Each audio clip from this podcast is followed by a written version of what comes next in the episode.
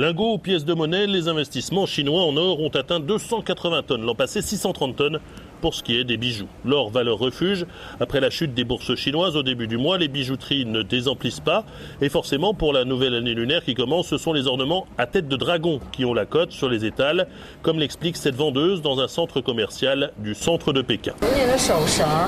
Les breloques pour les bracelets, les pendentifs et les colliers dragons marchent bien en ce moment. Aujourd'hui, de nombreuses personnes choisissent d'acheter de l'or car c'est une valeur sûre.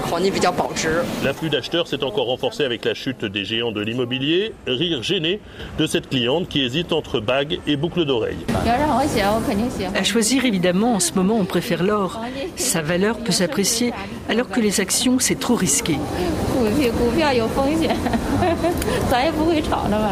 La demande chinoise a permis de maintenir le prix de l'once du métal précieux au-dessus des 2000 dollars en 2023, alors que les consommateurs chinois ne sont toujours pas décidés à crever leur énorme bas de laine accumulé pendant les années Covid. Les autorités cherchent un moyen de réorienter cette épargne dans l'économie.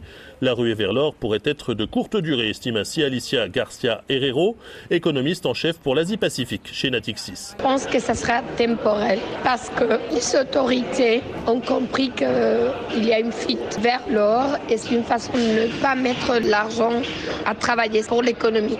Alors je pense que la corrélation entre le prix de l'or et les actions chinoises va disparaître.